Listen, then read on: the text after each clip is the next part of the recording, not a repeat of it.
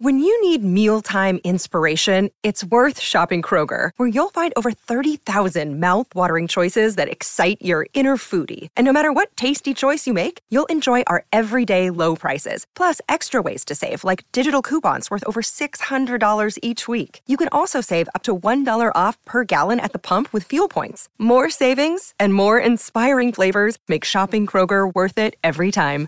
Kroger, fresh for everyone. Fuel restrictions apply. This episode is brought to you by La Quinta by Wyndham.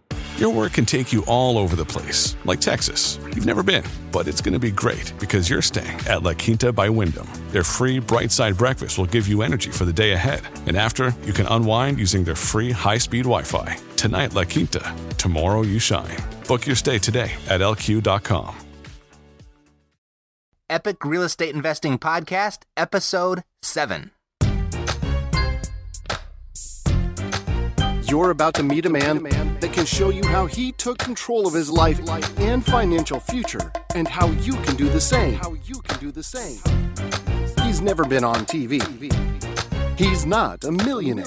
And he does not know Donald Trump. No, Donald Trump. He is a full-time real estate investor, newly discovered author, and family man. And family man. He does not report to a boss.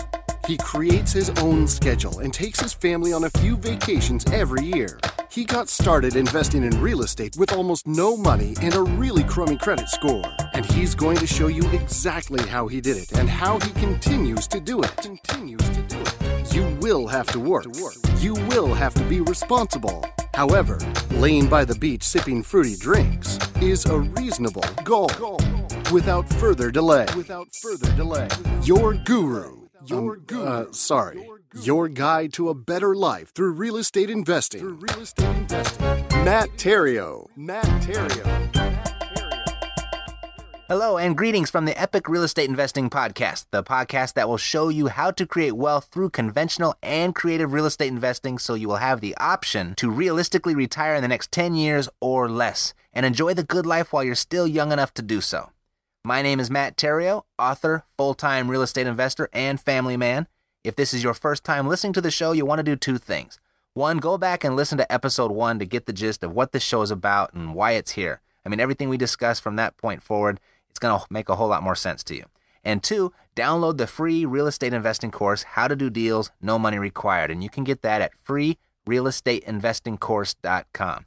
A step by step course of which I reveal everything that I do, everything that I say, everything that I use, including the documents and contracts to invest in real estate using no money or credit. And that's yours for free at freerealestateinvestingcourse.com. All right, one of the biggest mistakes investors make, in fact, I think it's the biggest, is they improperly evaluate property, particularly a property's value with respect to the exit strategy the investor intends to execute, meaning a property's value can vary greatly based on how you expect to actualize your payout. And we'll get into exactly what I mean by that before the end of the, today's show. But I have a feeling many of you will never look at a property's value in quite the same way again. So let's get right into it. The EPIC approach, as we've covered it up to this point, breaks down the entire process of a deal like this.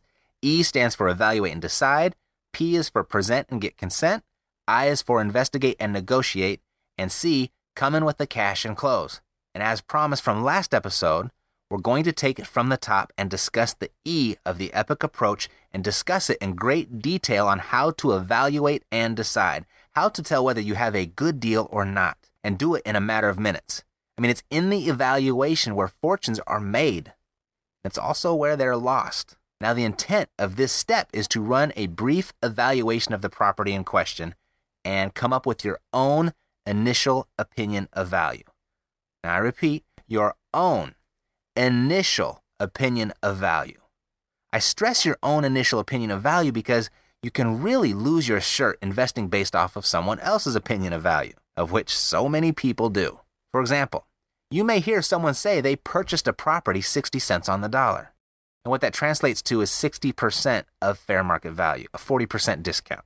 But whose dollar are they talking about? Whose opinion are they talking about? Are they talking about the seller's opinion of the dollar?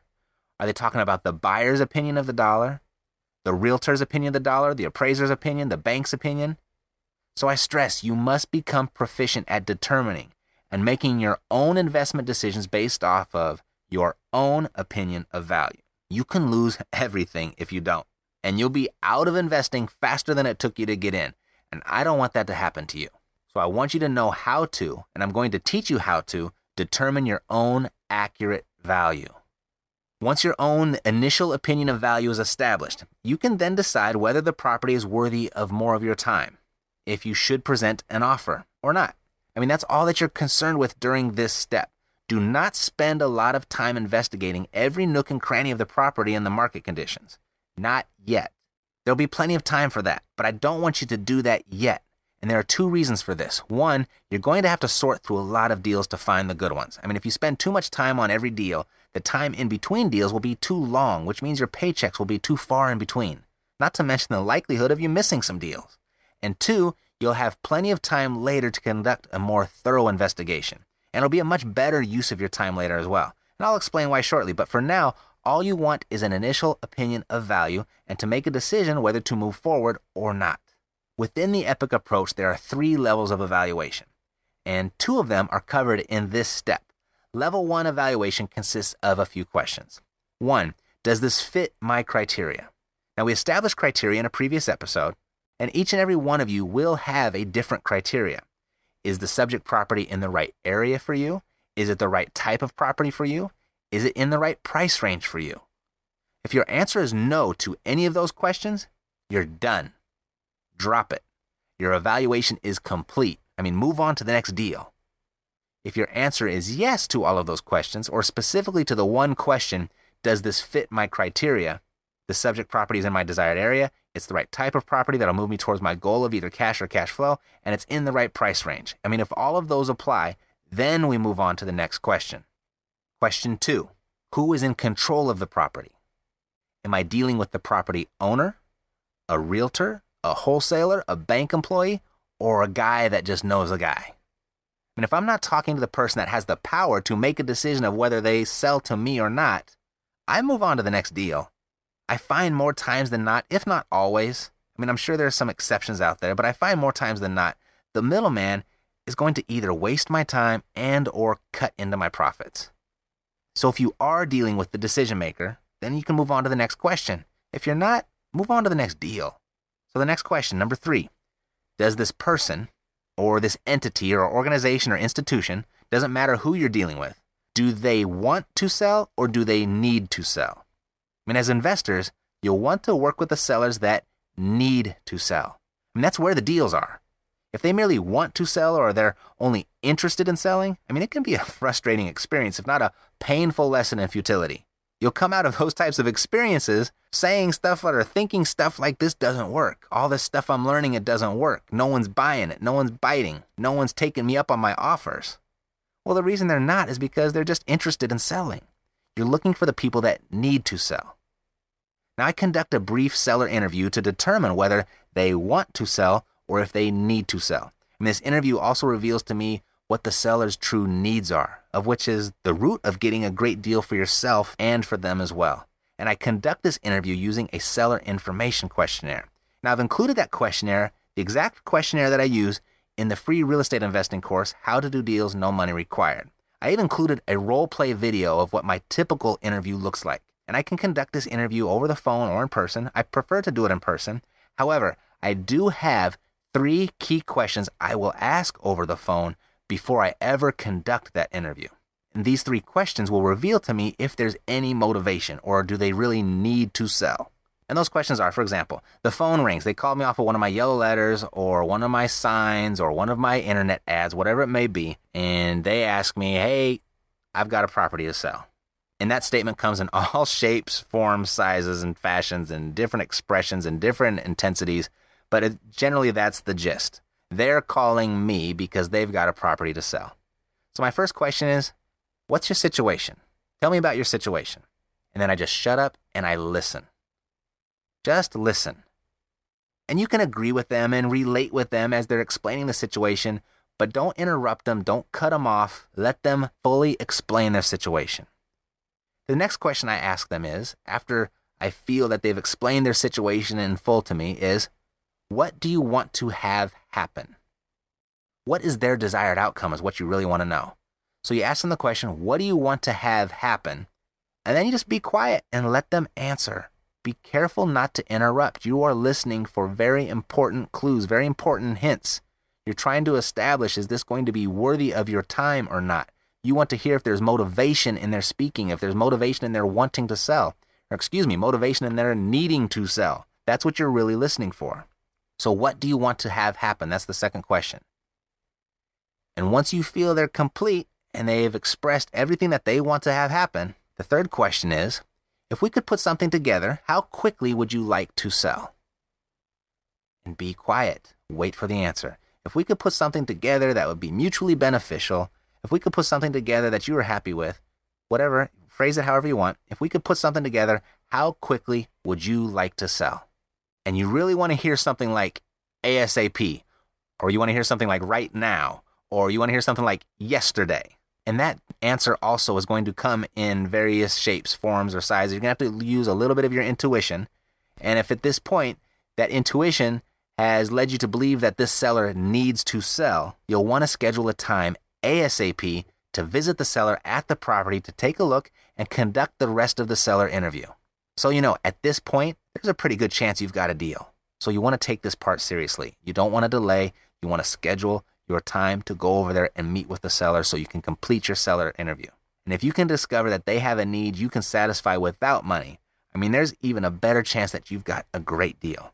And I want you to notice right now, more times than not, you will have come to this conclusion without ever leaving the office or exerting any extraordinary amount of effort either. This is why I only want you to determine an initial opinion of value. Most investors do all of the physical work and time consuming work without knowing the basic information. The basic information that we've been able to acquire up to this point through our level one evaluation. The basic information that will determine the possibility of a real deal or not, and determine that up front make sure the previous questions are the first questions to be answered when evaluating your deals. Does it fit my criteria? Who's in control? And do they need to sell or do they want to sell? You'll save yourself a bunch of time and frustration if you get these questions answered first. There, level one evaluation is complete. The property fits your criteria, you're speaking to the person that's in control, and they need to sell. Now we can move to level two evaluation going over the numbers and determining your initial opinion of value. Before we can do that, though, let's go over the basics of evaluation. And I'll do this verbally because, well, it's basically my only option at the moment. But so you know, there is a video within the free real estate investing course, How to Do Deals No Money Required, that has many visuals to help explain this. So if you're not following along, make sure you get that course. I mean, depending on how you best retain information, that's something you're probably going to want to check out. Or this might be enough. Either way is fine with me. I just want to make sure that you get it. Now, I consider property evaluation one of the most important skills as an investor, as money is essentially made or lost when you buy. I mean, you get paid when you sell, but you make your money when you buy. And surprisingly, I find that a good number of investors, novice and experienced alike, they lack a solid understanding of the basics. And it's a shame because it can really dig into their profits. So let's go over the basics to increase the likelihood of you making money. And actually, much of the risk that people associate with real estate can virtually be eliminated with sound evaluation. And it's funny that more investors don't take this more seriously because it's not that difficult, and yet it's so important. Let's begin with the basic terms of evaluation. You'll hear many of these terms used interchangeably, but they are distinct. Cost, that's the amount paid for a property. Okay, cost, the amount paid for a property. Price, that's the amount asked for a property. Value, the amount a property is worth to someone. Then there's market value or fair market value. That's the amount that appeals to many buyers and causes a sale within a reasonable time. And for me, a reasonable time is 21 days. I know if I don't receive at least three to five offers within 21 days, I'm likely asking too much for the property. So, what characteristics of a property have the biggest influence on the property's value? Now, you've heard, I'm sure, a million times before, and here's one more time Location, location, location. A property's location, it can account for up to 95% of its value. I mean, typically 75 to 85%. And this is important to understand because a property's location, it's fixed. It is where it is, and there's nothing anyone can do about it. The second most influential characteristic of a property's value is the size. Now, don't get caught up too much in, in bedroom and bathroom configurations. Although that does have some influence on value, as an investor, you'll want to pay more attention to square footage. and that's square footage of the lot or the land, and that's the square footage of the improvements, or in other words, the building or the structure that sits on the land. Now, sometimes people will debate me on this next one, but as an investor, time is money.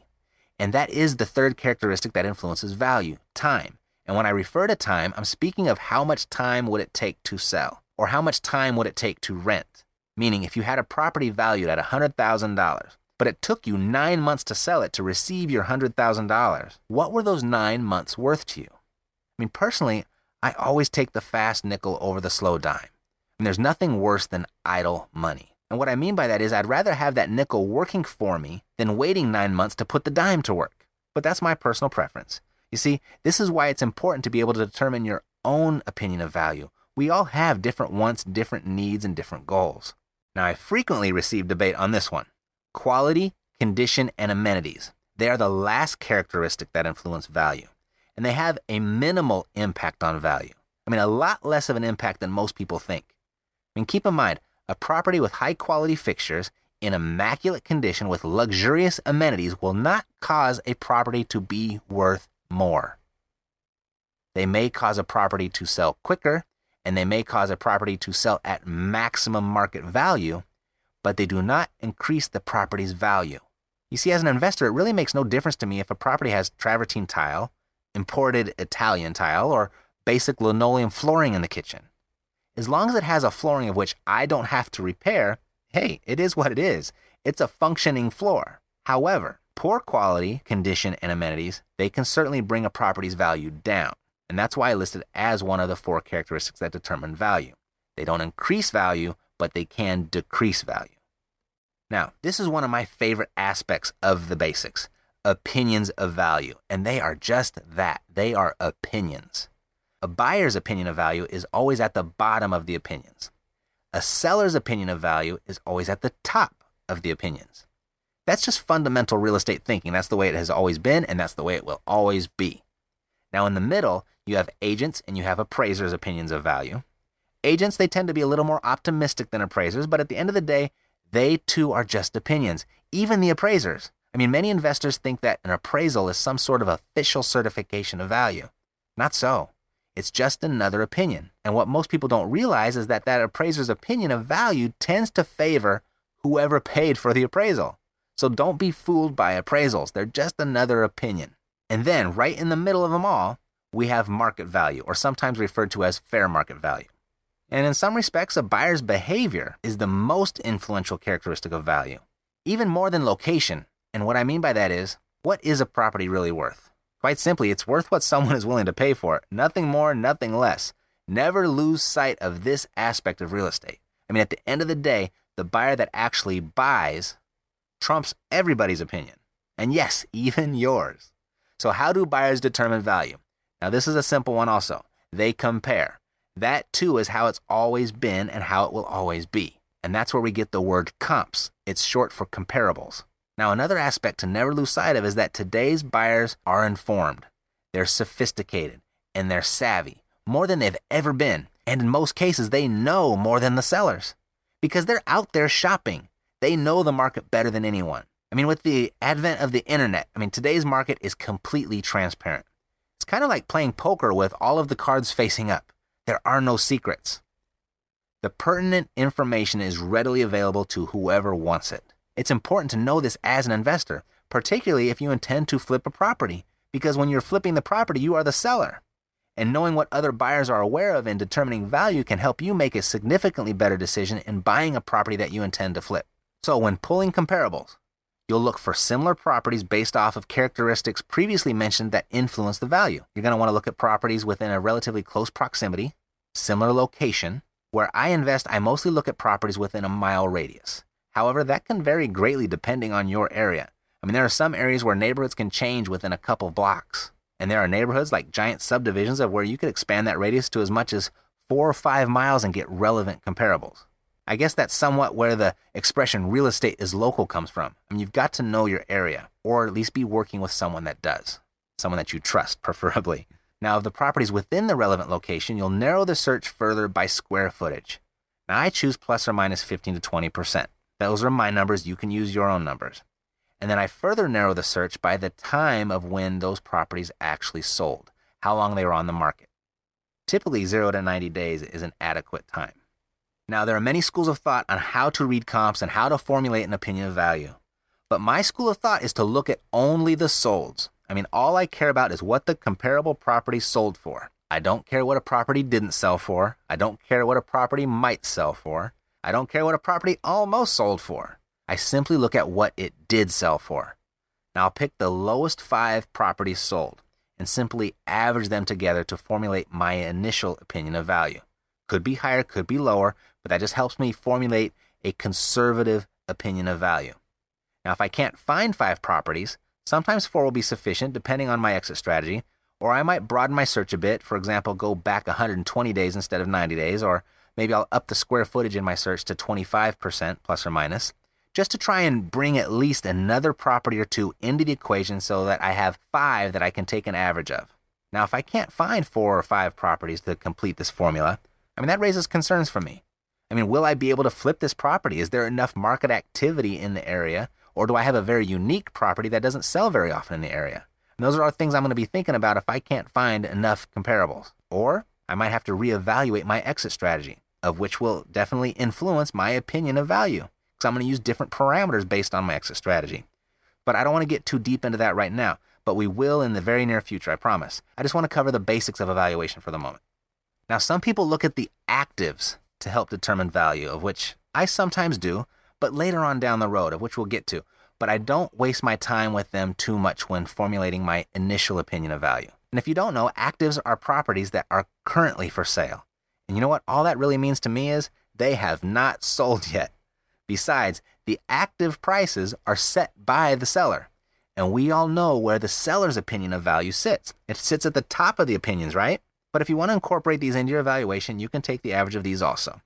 I just don't think it's a very useful number. I mean, this average, however, could be a good indicator of where you might want to price a property if you're going to flip it. Okay, so those are the basics. That's it for today's show. Next episode, we're going to take this information and we'll complete level two evaluation, of which will lead you to your first opportunity to actually make some money. Now, until next time, as a very wise man once said, a wise man makes his own decisions, an ignorant man follows public opinion. To your success, I'm Matt Theriault, living the dream thank you for spending this time with Matt Theriault and the Epic Real Estate Investing Podcast. When you have a moment, stop by iTunes to leave your comments and let us know what you think of the show.